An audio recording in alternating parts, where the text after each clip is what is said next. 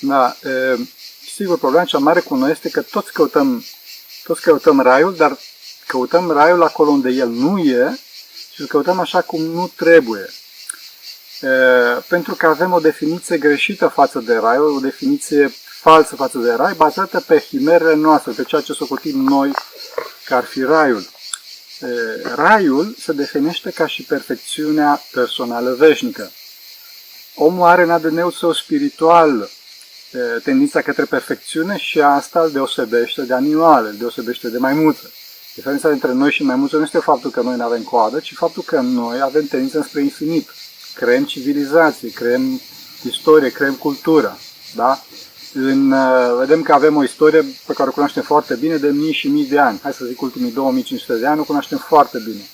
E, în, ultimii, în ultimii 2500 de ani nu s-a văzut niciodată faptul că maimuțele și-au făcut o civilizație. Pe când noi aveam această, avem și aveam și avem și această tendință înspre mai bine, înspre perfecțiune.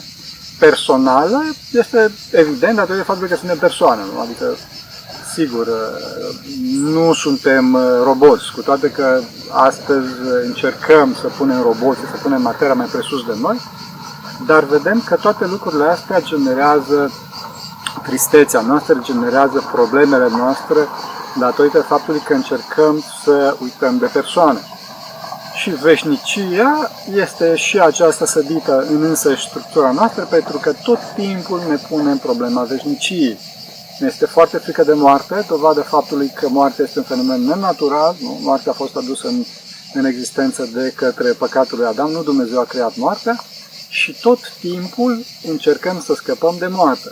Bineînțeles că Dumnezeu ne-a spus și direct prin descoperirile sale, începând de la Moise și toți profeții, terminând cu însuși întruparea sa în Domnul nostru Iisus Hristos, ne-a vorbit despre cum să uh, ieșim de sub spectrul morții, adică de sub spectrul păcatului. E, deci am spus că raiul este perfecțiunea personală veșnică. Problema cea mare este că noi căutăm acest rai acolo unde nu este. Și adică îl căutăm uh, în iubirea pătimașă de sine.